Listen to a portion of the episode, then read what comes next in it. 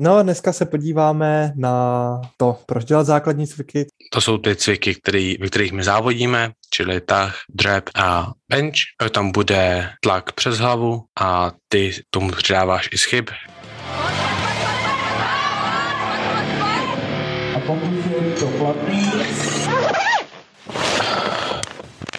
Tak, čau lidi, zdravím vás u 12. epizodu, o epizody našeho Max Power podcastu. Já jsem Tomáš Merhout, se mnou je tady společně Petr Štefan. Čau, čau, čau. Čau, čau. Uh, no a dneska se podíváme na to, proč dělat základní cviky, co jsou základní cviky. No a abych se vám představil, proč o to tady dneska budeme mluvit spolu, tak já jsem Tomáš Merhout, jsem člověk, který za dost věří v základní cviky, vidí v nich jejich využitelnost eh, v běžném životě, a celkově vidím jejich přínosnost v našem zdraví i dlouhodobým. No a já jsem Petr Štefan, já jsem uh, vystudovaný kondiční trenér, celkem sportovní přípravy sportovců a momentálně studuju sportovní rehabilitace, takže víceméně všechno, o čem se budu dneska bavit, budu dávat do kontextu, co nám třeba potenciálně může způsobit problémy, co nám může pomoct od, od problémů a nejedná se jenom o sportovce, ale jedná se i o takový ten day-to-day life. Tak, já bych se tě hnedka, Petře, na začátku zeptal, co to znamená základní cvik nebo základní pohybový vzor vůbec? Nejobyčejnější. Takže, no, jasně. Takže vlastně to, to jsou ty cviky, který, ve kterých my závodíme, čili tah, drep a bench. Tam bude tlak přes hlavu, a ty tomu přidáváš i schyb. Já úplně na ten schyb nevěřím.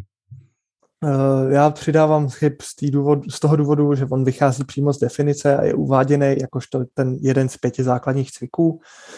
Ty základní, uh, v angličtině jsou to basic compound movements, tak to jsou základní pohybové vzory, které se skládají uh, z více kloubového pohybu a nejedná se o nějakou izolovanou partii ta definice je docela jednoduchá. Jde o to, že u dřepu, že jo, samozřejmě, tak se nám hejbe víc svalových struktur najednou, u benče taky, v tahu to, to samý.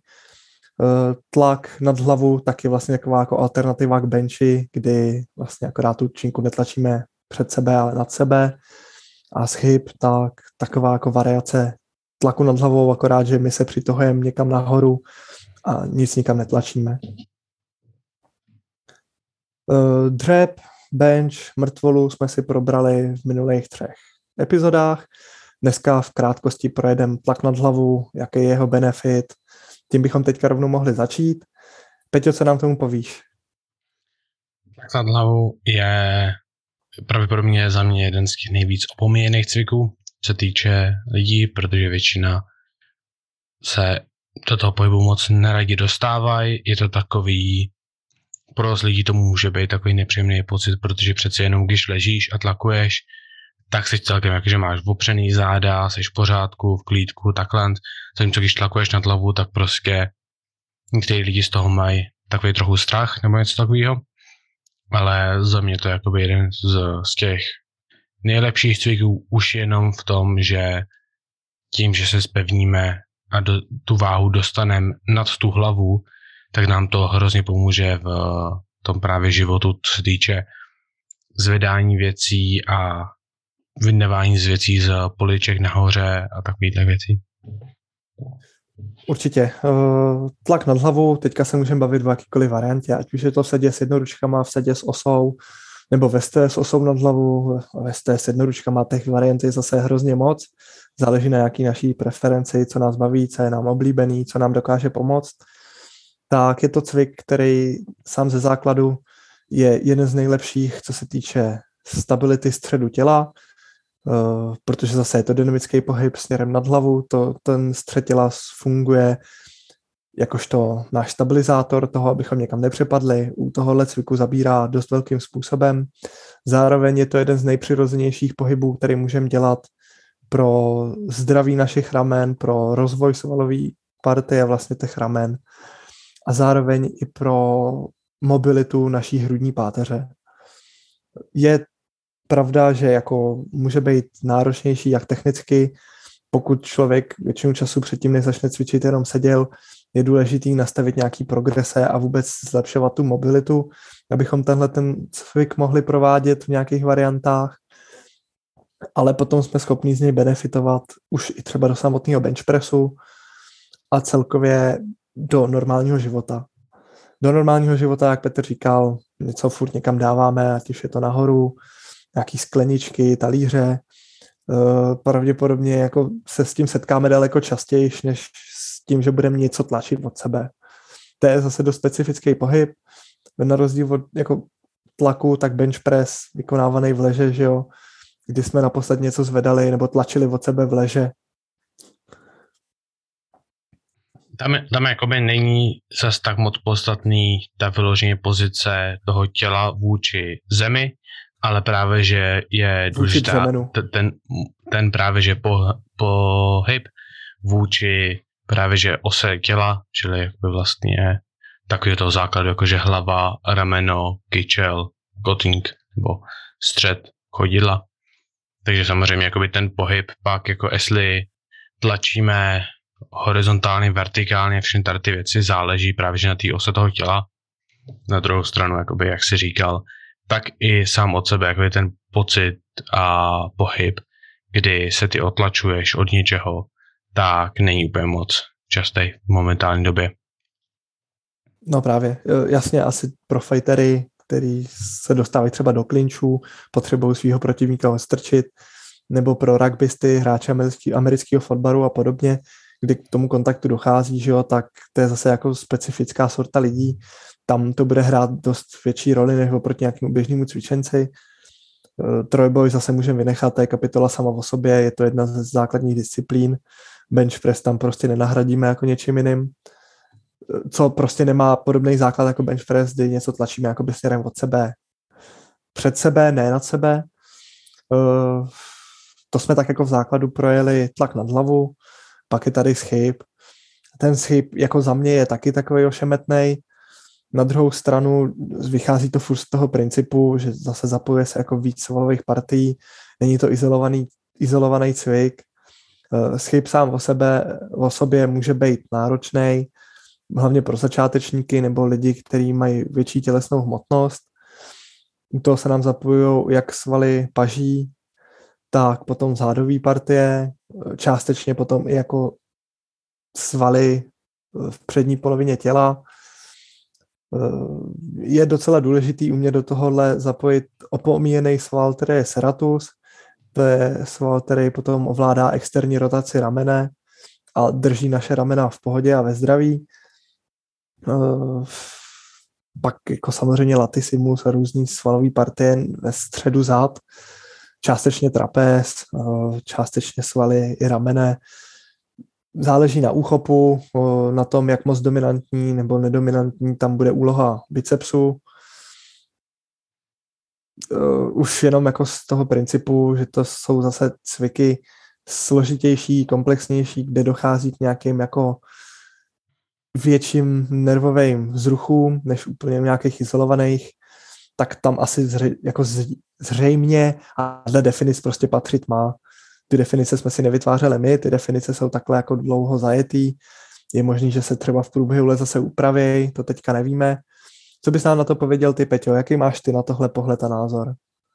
Já na celkově ten schyb, tak ten názor mám takový, že ten cvik je často spíš negativní než pozitivní že u většiny lidí ten cvik je přehnaně složitý v za zaměřením na správné provedení, na správné využití svalů a celkově pro dost lidí je to takový cvik, který bych řekl, že se dost lidí bojí, protože přeci jenom je to zvedání vlastní váhy, ale je to zároveň extrémně těžký zvedání vlastní váhy. A je spoustě lidí, co prostě v posilce nikdy nedělají chyby, jenom proto, že nechtějí, aby lidi viděli, že dají jenom 8, jenom 6, jenom 15, něco takového, protože prostě je to takový, takový ukazatel toho, jak je člověk silný na svoji vlastní váhu, ale zároveň je to extrémně specifický. A pokud budeš ten chyb dělat špatně, tak dokážu udělat 15 chybů, a pokud budeš dělat dobře, dokážu udělat 6 chybů. Jakože ten rozdíl... A když dáš 6, tak jsi ještě jako hrozně dobrý, jo? v tom správném zapojení je hrozně extrémní. Takže souhlasím s tím pohybovým vzorcem, ale radši bych prostě lidi dal na stahování kladky, takže stahování široké kladky prostě v, nějak ze zhora, nebo buď opouma rukama, jednou rukou, protože tam mi to přijde, že ten pohybový vzorec je mnohonásobně líp uplatněný a zároveň člověk se dostane do fáze, kdy může udělat těch jeho, řekněme třeba šest opáček hezky, co dokáže, a pak si sundá váhu, dá dalších třeba pět, šest a má tu možnost právě sundat váhu a nemusí tam řešit takový to, a ne, jak, se, jak teď, jakože používat gumu, používat sparinga a takovýhle, takže to je asi můj jakoby největší problém, co týče chybu, radši než to jakoby mít problém s tím daným pohybem, já mám problém s tím vyloženě provedením a s tou komplexitou toho daného cviku. To je tak za mě. Jakoby. Abychom tak nějak ještě probrali tu správnou techniku toho chybu a tak nějak vás jako uvedli do obrazu, proč je hrozně složitý. A jak Petr nastínil, je to jeden asi možná jediný jako komplexní cvik, ten základní, který se dá nahradit nějakým strojem s tím, že se zachová jako ta celková podoba toho cviku a ta komplexnost. Eh, ono hodně lidí vychází ve chybu z toho, že se má jako prohnout zádech ve vršku zád a přitáhnout se. Jenomže ano, to je provedení chybu, který je samozřejmě dominantní na záda, dochází k tomu zapojení těch svalových partií na zádech, nějaký aktivaci brachiálu, ale už to právě přesně vypojuje ten seratus, o kterém jsme se bavili předtím.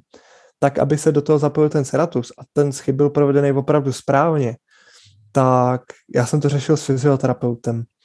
Snažil jsem se ten schyb naučit, Předtím jsem dával v pohodě se svojí váhou, nevím, 10 schybů na 4 série, dokázal jsem přidávat váhu na opasek a všechno možný. Ty záda jsem z toho jakž tak cítil. Mělo to nějaký přínos, určitě jo, neříkám nic, ale to provedení toho schybu tak, aby bylo jako správný, tak vychází z toho, že ten pohyb a hlavně ten prohyb v té hrudní páteři a těch zádech jako celkově, tak chceme eliminovat. My se chceme přitahovat vlastně v pozici, kdy náš trup je tak nějak jako kolmo. Naše hrudní páteř je co nejvíc v rovině, je zamknutá vlastně ta naše ribcage, zase si nespomenu na český název, nevím proč, přitom jako je to jedno, docela jednoduchý, vám to zase dojde, o čem mluvím, třeba si časem vzpomenu, dodám to v průběhu epizody, ale je to zase provedení, který je daleko náročnější a pokud, a takhle to vychází v celkovém jako fitness, když se naučíme nějaký zajetý pohyb, tak pak se hrozně těžko předělává. A z chyby jasně samozřejmě patří do kalisteniky, ale tak stejně jako v trojboji, tak jsou naše nějaké jako degeneráty, ty cviky už si upravujeme naší vlastní potřebám tomu, abychom maximalizovali výkon, tak stejně to potom funguje v té kalistenice a ve všem podobném. I kalistenice tam jde vyloženě o to, že oni ten schyb nevyužívají ani jako cvik, to je jenom prostě jenom jedna z dalších věcí, co oni využijou ten schyb a z toho se dostanou do určité pozice, které prostě jsou nereální pro normálního člověka. Mluvím o tom z, z pohledu toho, že jsem jeden čas kalesteniku zkoušel a můj spolubydlící je hodně velký zastánce kalesteniky a hodně jakoby, cvičí a je v tom velmi dobrý. Jakože handstandy a takhle úžasný progres udělal za poslední půl rok. A právě, že když jsme tady to spolu řešili a takhle, tak ty cviky, co v kalesnici dáváš, tak to je taková specialita, že tam ten schyb nikoho už ani nezajímá. Že ten schyb vyloženě minimum kalisteniků budou dělat chyby, co jsou jako na nějaký úrovni, budou dělat chyby jako cvik, protože to prostě pro ně nemá žádný efekt. Ale to je prostě no, tak jakoby specifická skupina lidí, že prostě to, co oni umějí, nezna, neumí nikdo jiný. Právě. Eh, tam je to potom zase samozřejmě, že jo, najít a vymezit si nějakou svoji cestu. Po případě je třeba kombinovat těch různých jako metodik víc. Jo, to je právě krásná výhoda toho fitness. Eh, je to takový pískoviště pro dospělý, kde si každý může dělat, co chce a ve výsledku, jako pokud to má hlavu patu a vychází to z nějakých základů, tak to bude dobře a nikdo proti tomu nemůže říct ani popel pokud to není crossfit. ne, sranda teďka tak rejpem do crossfitu. On ze základu má taky něco do sebe. Je to jedna zase z cest, která byla teda hodně mediálně sprofanovaná a spíš se vůči ní jako hodně lidí vyhrazuje z toho důvodu, že byla vedena jeden čas jako ta jediná správná, protože je komplexní, má v sobě všechno. Ne, Asi tam tak, je tam důvod, proč se většina lidí, co se tomu vyhraňují vyloženě s nějakým takovým tím jako důvodem pořádným, je to, že CrossFit bere cviky, které jsou vytvořeny sami o sobě, jako třeba je clean, jako je třeba snatch, a snaží se je převíst do stylu, kde tebe chtějí dohnat do absolutního vyčerpání, což to je ten problém, protože když technický cvik vezmeš a snažíš se udělat do vyčerpání, to je jako kdyby si mhm. zkoušel dělat skoky na lyžích do vyčerpání. Ten sport je technický, je zaměřený na techniku a to je to hlavní. A když se pak snažíš jakoby se dostat do, do fatigu, tak prostě většina těch lidí se zraňují. Já nemám problém no, s tím, jestli si chceš běhat a tahat lidi a líst po uh, čemkoliv, po sítích a dělat fake chyby a všechny tady věci, dělej si to. Ale mě vadí to, že lidi riskují, že lidi si vědomě ničejí zdraví na těch vyšších levelech s tím, že prostě dělají věci, které nemají dělat. To je Nebo asi je dělají jako... tím stylem, kterým je nemají dělat. No jasně, dělají je, dělaj je s takovou metodikou, že ta metodika je špatná a proto to bude víc ke zraněním a za což bych sice já měl být rád, protože to jsou další lidi, kteří mi budou platit nájme, nájem, tak stejně za to nejsem rád, protože prostě jinak jakoby crossfit na nízký úrovni a jako doplňkový sport je úžasný. Určitě, jako pro casual minimálně lidi. třeba pro, nebo pro lidi, kteří se třeba zajímají o nějaký bojový umění, že jo, a potřebují být třeba zvyklí na nějakou jako únavu, že jo, a být prostě v té zátěži. Tam určitě mají svůj význam. Ale teďka se vrátíme k tomu, co mělo být tématem naší epizody, mm-hmm. a to je využitelnost tehle cviků, hlavně teda té velké trojky, o kterých jsme se bavili v předchozích epizodách, v běžném životě. Proč vůbec ty cviky dělat? No, Peťo, proč vůbec Jo, to byla dělat? otázka na mě. Uh, asi myslím si, že to musí rozebrat cvik po cviku, protože každý cviku samozřejmě bude jiný, jiný uh, využití. Už jsme se trošku dotkli benče, takže bych začal s benchem, protože pak ten dřep a tak jsou dost podobný. U toho benče tam je sice na jednu stranu velmi nevyužitelný ten samotný pohybový vzorec, na druhou stranu, ty svaly, které využíváme, jsou ty hlavní svaly, které využíváme denodenně. Protože vlastně z základních cviků je bench jediný, co nám se vyloženě zaměřuje hlavně na triceps, co se nám zaměřuje víc na hrudník a zároveň v ten stejný čas právě, že dost pracuje na zádech a ramenou.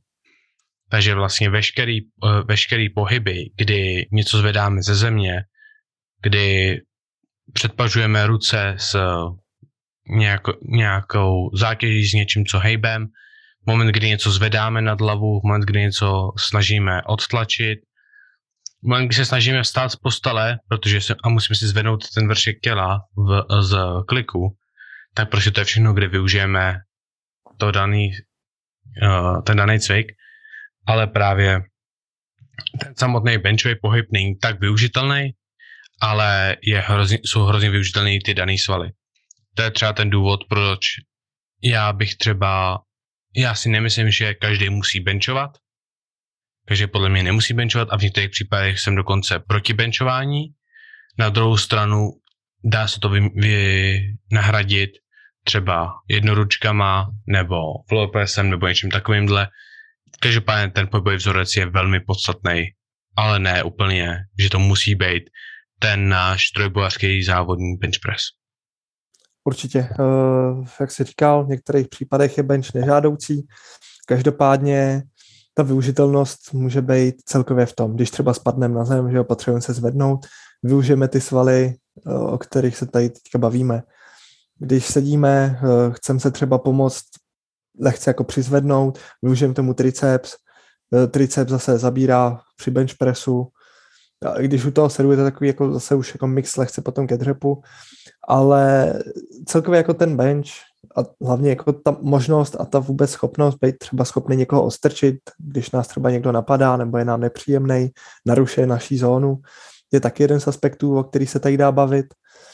A celkově mít nějakým způsobem jako silný tělo a zdravý tělo, tak nám dává nějakou jako dlouhodobější životnost Eh, bavíme se o tom, že třeba v 70, 80 letech nemusíme mít artrózu ramen, ale ty ramena můžeme mít nějakým způsobem jako zdravý, funkční, kort, když dáváme nějaký důraz na techniku, dáváme nějaký důraz na kompenzaci těch cviků a neděláme tupě jenom tu jednu věc dokola bez nějakých jako vyšších souvislostí. A ta dlouhodobá nějaká životnost je to, co by mělo být nějakým způsobem náš cíl je pěkný ve 20, ve 30 být zdravý, že jo, ale to nám nezaručuje, že prostě v 50, 60 letech se naše zdraví prostě nerosype. Hmm. A tím pohybem, kterým, a tím aktivním pohybem hlavně, který děláme, nebo bychom asi jako měli dělat, tak si dáváme jako ten podklad k tomu, aby se nám tohle to nestalo, po případě, aby se nám nějaký takovýhle zdravotní komplikace staly až v mnohem pozdějším věku. Tam, jak jsi zmínil, tak já bych vysvětlil, proč zrovna tady ten uh, cvik třeba bude mít právě, že ten pozitivní efekt na to zdraví. Tak co se týče právě, jak jsi zmínil tu artrózu, tak to je uh, vlastně onemocnění um, kostky. A když No přesně se... kloubní chrupavky, kdy vlastně ta no. chrupavka se opotřebovává a ještě abych doplnil, tak chrupavka nemá možnost regenerace, protože není navázaná na žádný krevní spojení a není vyživovaná. Přesně. Takže um, já jsem to chtěl vzít trochu jednodušit, ale fajn. Uh, takže každopádně to, je to něco jako skolioza, akorát pro klouby. A obě dvě tarty choroby jsou prokázány, že silovej, silový cvičení a jakýkoliv zatížení právě že a nošení těžkých závaží má pozitivní efekt na densitu právě že chrupavky a na takovou tu plnost a celkově objem těch kostí, takže pak se ukazuje, že lidi, co jsou sportovci a právě, že měli silové tréninky, mají menší i třeba procento z lomení kostí a podobně. A druhý důvod, proč nám třeba zrovna ten bench press pomůže se zdravím, to, jak tělo funguje, je, že pokud využívám biceps, to znamená předek mojí ruky, tak to, ten, ten systém, který zabrání, aby, ten, aby se to předloktí nehýbalo moc rychle, anebo aby se nehýbalo mimo um, takový ten range, kde chceme, aby se to předloktí hýbalo a pak by nastalo nějaký zranění, tak právě, že na to funguje triceps. Každý sval má sval opačný, který dělá opačný opačnou funkci. Má opačnou funkci, přesně.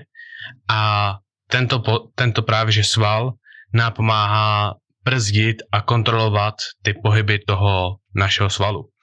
Tudíž, když budu mít silnější hamstring, tak mi to bude pomáhat líp spomolovat, protože mi to bude líp pomáhat z funkcí kvadricepsu což je hrozně užitečný, protože pokud tady to nemáme, a řekněme, že třeba bych neměl žádný triceps, nebo absolutně slabolinký triceps a hrozně silný biceps, tak pravděpodobně si něco urvu, protože ty moje šlachy a úpony nebudou schopný udržet tu sílu toho bicepsu, zatímco když měl silný triceps, stejně jako silný biceps, no přibližně stejně, tak ten triceps je schopný vzít tu sílu, kterou působí biceps a vynaložit tu stejnou a zpomalit ten pohyb.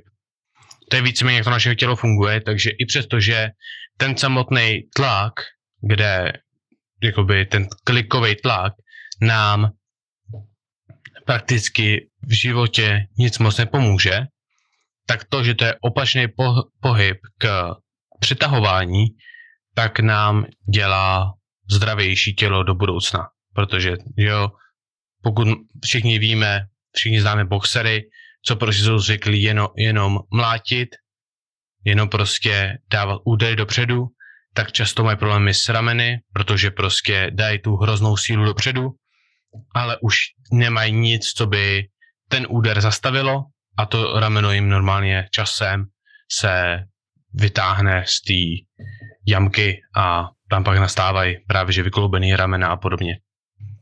Že na to musíme právě, z tohohle důvodu musíme právě pracovat na obou dvou stranách, aby jsme mohli držet to tělo v balancu. Ten protagonista vlastně s tím antagonistou, což je vlastně ten protichůdný sval, tak by měly být v rovnováze hlavně z tohle důvodu. Eh, přece jenom jedná se o nějakou jako celkovou rovnováhu těch pák a těch tlaků, který na ten kloub potom jako takový působí. A vlastně teďka jsme se bavili o benchi a když se budeme podobně bavit o tlaku nad hlavou, tak tam je ten princip vlastně dost podobný, dá se říct úplně stejný, protože je to nějaká varianta vlastně toho tlaku. Eh, ten tlak nad hlavou tak jako je daleko pro nás použitelnější varianta, ať už dáváme něco do poliček, nebo pracujeme někde, tam, tak se spíš setkáme s tím, že něco dáváme nad sebe, než bychom něco tlačili před sebou. Uh, opustil bych tyhle ty dva cviky, přešel bych na dřep. U dřepu bych řekl, že to je pohyb, který by měl dělat už opravdu každý, nebo každý, kdo může a ten, kdo nemůže, tak nějakým způsobem jako progresivně pracovat na tom, aby se dostal zpátky na tu schopnost ten dřep províst. Eh, z jednoho důvodu. Ten dřep opravdu využíváme v denodenní aktivitě. Setkáváme se s ním všude. Sedáme si na židli, stáváme ze židle, sedáme si na záchod. Nějakým způsobem si třeba potřebujeme i dřepnout k tomu, abychom si jako zavázali botu, že jo? Než se k tomu jako ohejbat a takhle. A jako dřep je hrozně přirozený pohyb už hrozně, hrozně historicky dávno. E, některé kultury mají doteďka přirozený to, že ve dřepu mají vlastně svoji odpočinkovou polohu a ve dřepu dělají třeba většinu aktivit spojenou třeba s prací.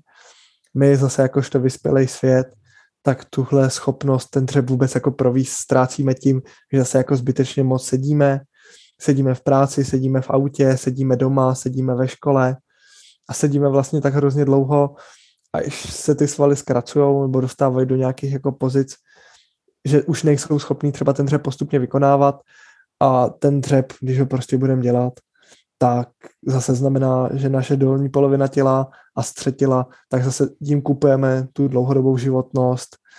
Znamená to, že třeba nebudeme muset mít vyměněnou kyčel, že jo? Samozřejmě. Ty máš na tohle pohled ty, Peťo tam jako tady asi vyloženě nejde mít jiný názor. Samozřejmě jsou případy, kde prostě se třepovat nedá. Ano, klasika chápu, ale 99% lidí, kdo říká, mě, mě křupou kolena, mě bolej kolena a všechno, tak to je právě, že kvůli tomu, že to tělo není naučený na to fungovat. A pokud vám je 30 let a bolí vás kolena, když si dřepnete, až vám bude dalších 30, tak asi si ani nesednete na záchod, ani si nesednete nikam a všichni víme, jak je to hrozně nepříjemné, když si názíš kostrč. Jak, jak blbě se ti zvedá, jak blbě se ti dřepuje všechno. A tohle je víceméně to, co se tobě děje, že takhle se budeš hejbat v denním životě. A úplně je extrémně vidět, když máte třeba prarodiče nebo rodiče, kteří jsou v důchodu, tak přesně poznáte, kdo měl aktivní život a kdo měl pasivní život. Protože ty lidi, co se hejbali, tak furt jsou nejenom, že tam je úplný rozdíl v tom, jak žijou a že ty lidi, co se hejbali, mají mnohonásobně víc energie, mnohonásobně víc chutě do životu, ale hlavně se můžou hejbat. Ty lidi, co jsou od 40-50 let už jenom prostě sedějí na gauči, sedějí v autě, sedějí u, u televize, sedějí v kanceláři a znova a znova a znova, tak tyhle lidi nebudou vůbec schopni se hejbat, až jim bude 60, 70, protože tak to prostě je. Moment, kdy člověk stárne, celé, celý ústrojí, celé tělo degeneruje a rozpadá se A samozřejmě první, co se bude rozpadat, jsou věci, co nepotřebujeme. Protože proč bych se zbavoval vlasů a pokožky a zubů, když se můžu zbavit něčeho takového, co nepotřebuji, jsou třeba nohy. Je to naprosto jednoduchý a i přesto, že většině mladých lidí a dospělých lidí doporučuji jakoby dělat pořádný dřep. Samozřejmě jsou varianty, jakože já třeba vídám u nás poselce lidí, kterým je třeba 50, 60, 70, prostě jako vyloženě už lidí, kterých, no, respektive 60 plus, u kterých vidí, že prostě už začíná být starší. A normálně já tam vidím pána, který prostě chodí a dřepuje. Vidím tam prostě pána, co prostě chodí a já se s tím jednou bavil, on říkal, že nemůže dřepovat, ale že je aspoň na legpressu a jede legpress, jenom prostě, aby ty nohy hejbal a že vyloženě jeho děti ho donutili, aby začal chodit do posilky a jeho život se zlepšil o 100%. A tak to prostě je, jakože ten dřep je, pokud něco, tak na všechny pohyby by jsem se vyprdl, krom dřepu. Dřep je ten, poh- dřep je ten jeden pohyb, který prostě bez něj se šít nedá. A tak to prostě bohužel je, no. A pohudík asi. Plus ještě pokud člověk se dostane do fáze, kdy může dělat a naučí se dělat právě, že dřepy s, se závažím, tak to bude mít úžasný efekty právě, že na posílení celkově toho, těch stabilizátorů a celkově toho postojového systému, co týče právě, že kloubů, co týče kostí a celkově přidá to roky života. A teď nemyslím jako, že do kolika se dožiješ, ale do kolika se dožiješ hezky. Takže tak. No, no jasně, no. Jde o to, že něco jiného je žít, něco jiného je přežívat. A když se bavíme o dřepech, tak se ani jako nebavíme o tom, že člověk musí být vrcholový sportovec a musí prostě dřepovat co nejvíc, co nejvíckrát a Jasný. podobně. Nebo to prostě jako dělat ten pohyb, být v něm komfortní, mít ho naučený, být v něm volný, přirozený, trávit v něm nějaký čas prostě průběhu dne, průběhu života a jako o tom to je. Samozřejmě potom zase vrcholový sportovec, tak se asi můžeme bavit o tom, jak negativní následky to ještě může mít k tomu, ale zase jako ten vrcholový sportovec, když je vrcholový sportovec 10-20 let, tak pak má hromadu času na to jako vůbec věnovat se tomu sportu zase tou formou, která je daleko víc podobná třeba tomu rekreačnímu a dělat ty věci jako daleko zdravějš. A na druhou stranu jako i ten vrcholový sportovec prostě o to své zdraví musí dbát, aby v tom vrcholovém sportu vydržel co nejdíl a vydělal na tom co nejvíc peněz, že jo? Tam jde o to, že samozřejmě většina lidí nepotřebují dělat spěračský třep, kdy se zadkem dotknou země No, no vlastně. A většina lidí tam není schopná dostat a ani to jich po nich nepožadoval, ale nějakou formu dřepu určitě. Na druhou stranu, pokud jsi vrchový sportovec, každý extrém ti zabije. Dřív nebo později každý extrém ti zabije. Ale rozdíl je v tom, že řekněme, že jeden extrém je extrémní sportovec a druhý extrém je extrémní lenoch extrémní lenoch nemá šanci se zlepšit. Ten bude línej, bude pravděpodobně tlustý, bude nezdravý a umře brzo.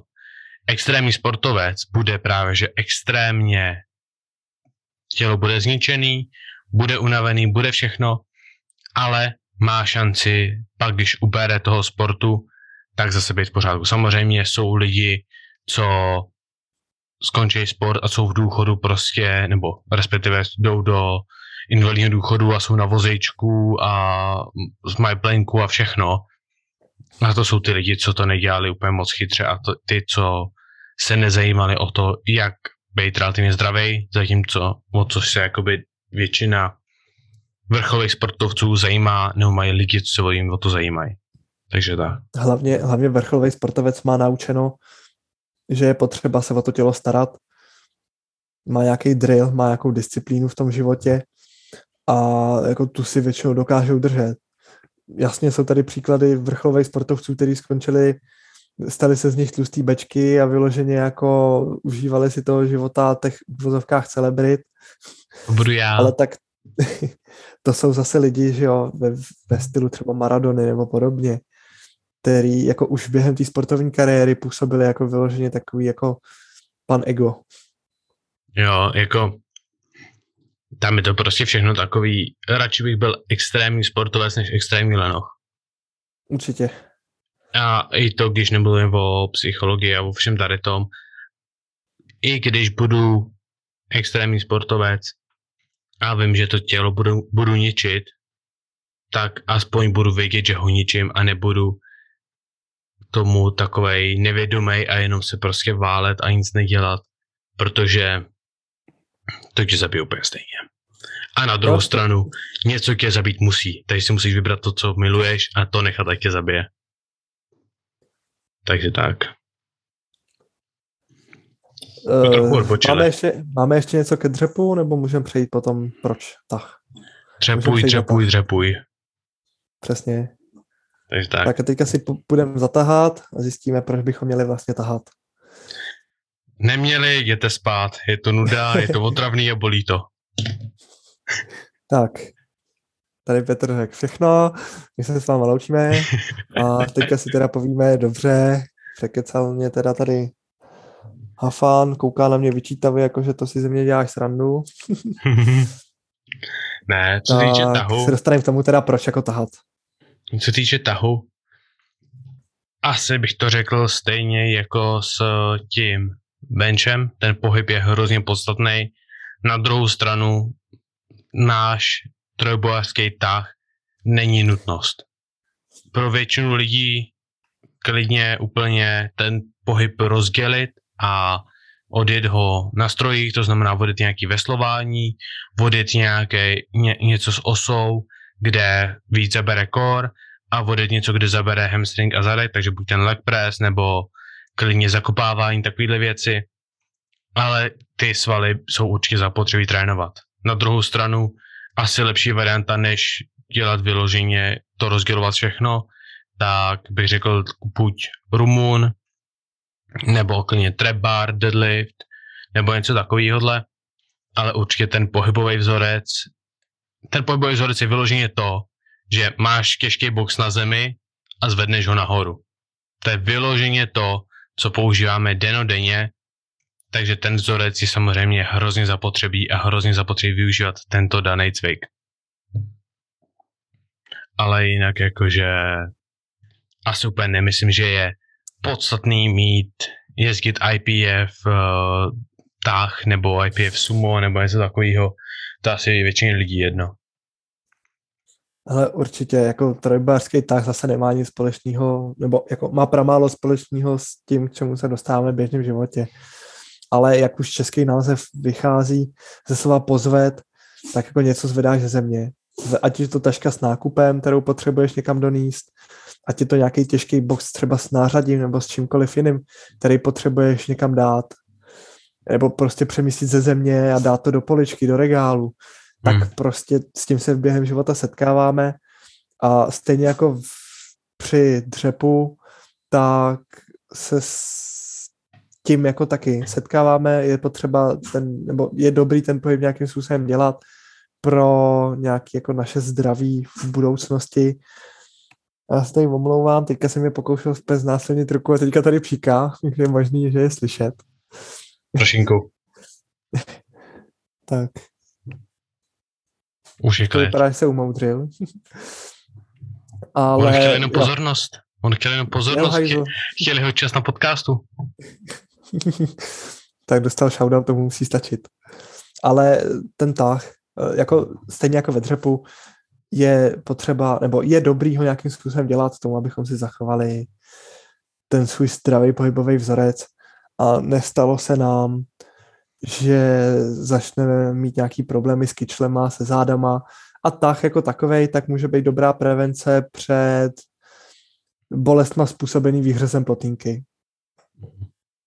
Na a druhou když stranu, nějaký takovýhle na druhou stranu už... je to celkem jednoduchý způsob, jak si zařídit výřez proteinky, pokud ho děláš špatně.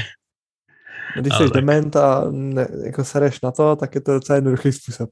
Yep. Uh, ale jako pokud už třeba nějaký takovýhle problém s plotínkou máme, tak když si seženeme člověka, který tomu rozumí, který ví, co s náma má dělat a dokáže nám ten trénink nastavit správně, tak to může být dobrý způsob, jak ta bolest se dál nemusí rozšiřovat, nemusí se dál prohlubovat a ty plotínky alespoň částečně ještě můžou jako držet tu svoji funkci a schopnost.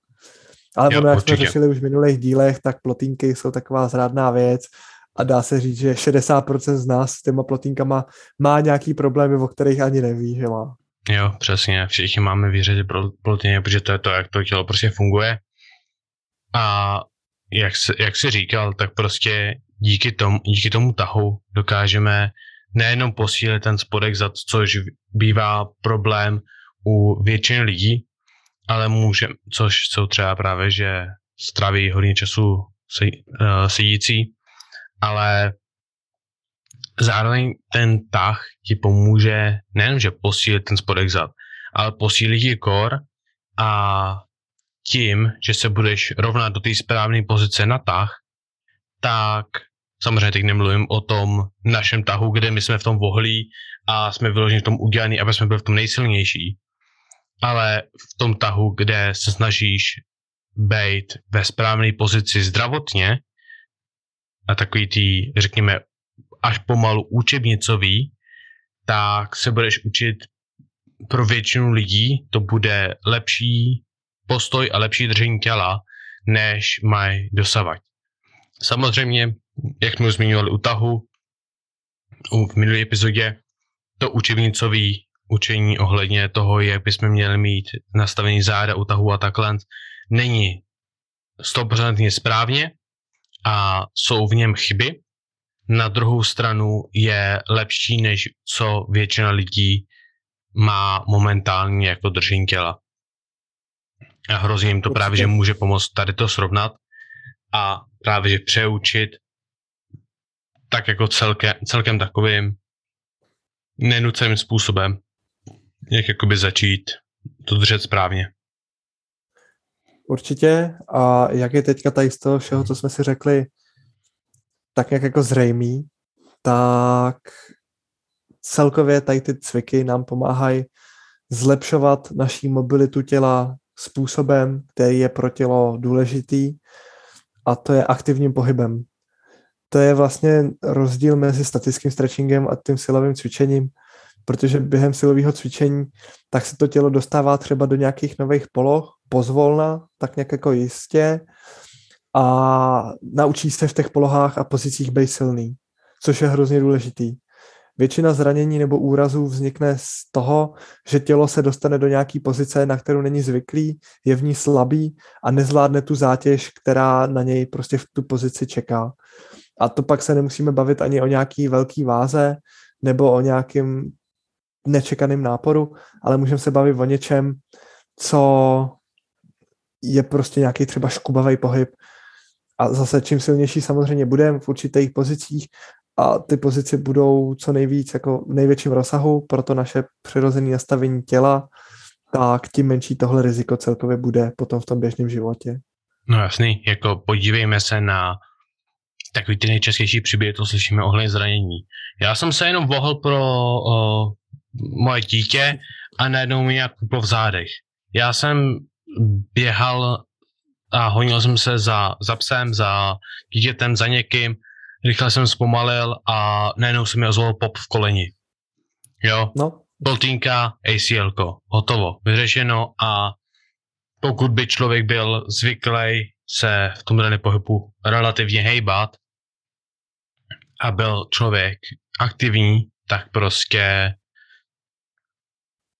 ta šance se zmenší. Nikdy nedokážeme zabránit zranění, ale většinou dokážeme zmenšit šanci na zranění. A taky k tomuhle podstatný říct, nikdo neočekává, že matka, tři, sam, uh, matka samoživitelka tří dětí, co dělá dvě v tom práce a stará se o děti, bude trávit pět dnů v týdnu dvě a půl hodiny v posilce. To nikdo nemůže očekávat. Ale není důvod, proč se nemůžeš třeba aspoň půl hodiny doma protáhnout s jogou. Není důvod, proč nemůžeš se sebrat a jít jednou týdně do posilky, do posilky na kruháč, uh, si jít zaběhat, jít na kolo, prostě celkově být aktivní. To je podle mě hlavní takový ten purpose téhle epizody. Jako nejde o to ani zas tak o to, co děláte. Samozřejmě jsou lepší a horší věci, ale hlavně je co dělat. To je podle, no, jako to je podle mě to nejhlavnější.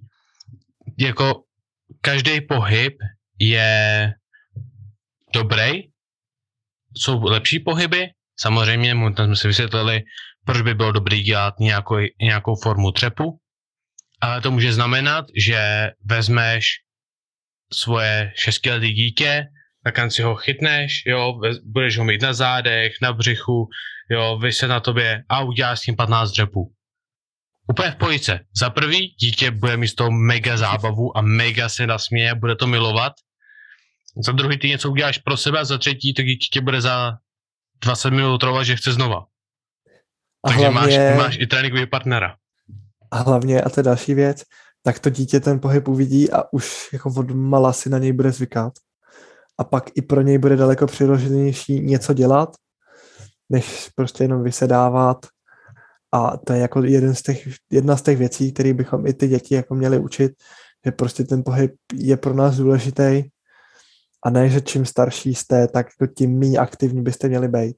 Hele, ve výsledku, když si to vezmete kolem a kolem, 20 minut času si jako denně najde 99% z vás a ve výsledku těch 20 minut denně může hrát ten klíčový rozdíl mezi tím, jak na tom budete za 20-30 let. Jako já třeba uvedu příklad, co třeba dělá můj tačka, tak on prostě každý ráno stane, jde do biváku na karimatku a 20-30 minut, tak možná ještě mý, možná ne 15-20, udělá nějaký kliky, udělá sedlehy, udělá nějaký dřepy, proválí se na uh, válečku, dá se jim ty odporové gumy, takže udělá trošku s odporovými gumama a je to vyloženě prostě jenom, že se ráno rozhejbe a jeho den je mnohonásobně lepší proto. A i když je prostě někde na horách nebo na chatě nebo něco takového, tak aspoň prostě 10 minut si prostě udělat nějaký rychlej pohyb, nějaký kliky, dřepy, takhle. A podle mě jako to je vyloženě, pokud se člověk naučí, že každý ráno, nebo to nemusí ani ráno, vím, že většina lidí straglí ráno, tak prostě přijdeš domů z práce, dáš si sprchu a před večeří si dáš prostě 20 kliků, 20 sedlehů, 20 dřepů, 15 výpadů na každou nohu a něco malého ještě, co můžeš, tak ti to tak hrozně pomůže, protože nejde o to dělat hromadu věcí, ale jde o to najít si něco, co dokážeš udržet. Jako třeba příklad, když já budu mít novýho klienta, který vyloženě řekněme, scénário, prostě 45 letý chlap, chce se jenom prostě trošku začít vypadat líp, protože už chce začínat cítit, že trošinku stárne, chce se prostě začít hejbat. Já mu neřeknu, OK, budeme čtyřikrát týdně dvě a půl hodiny v posilce, i přesto, že studie nám ukazují, že být čtyřikrát týdně v posilce je pravděpodobně to optimální, ale řeknu mu, hele, OK, máš nějaký kamarády, se kterými se můžeš o víkendu projet na kole, máš nějaký kamarády, se kterými si můžeš jít na procházku, proběhnout, jo, hele, teď máš víkend volný, tak bych chtěl, aby si dal nějakou procházku na, na nějaký kopec nebo něco takového. Naprosto jednoduchý, naprosto nenucený a každý má možnost něco vymyslet, pokud se jim bude chtít.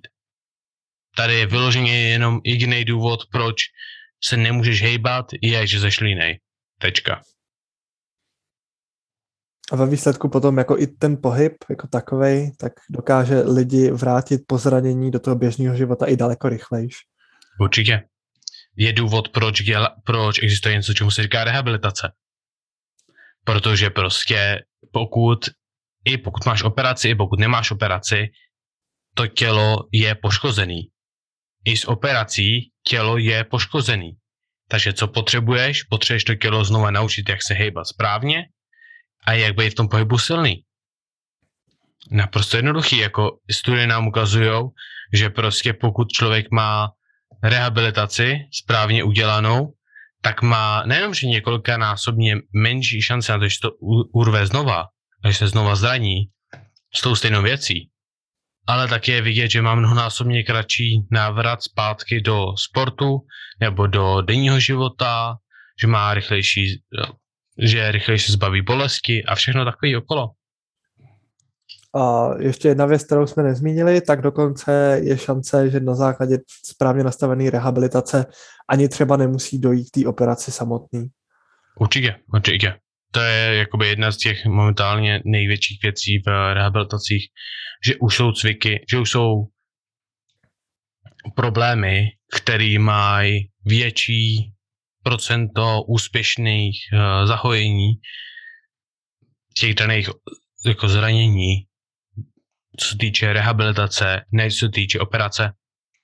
Protože třeba to se týče třeba kotínku, tak u kotínku se často dá právě, že místo, že je dlouhá čekací doba na operaci, tak zranění kotínku, jednostky zranění kotínku má druhou nebo třetí největší uh, frekvenci zrušení operací.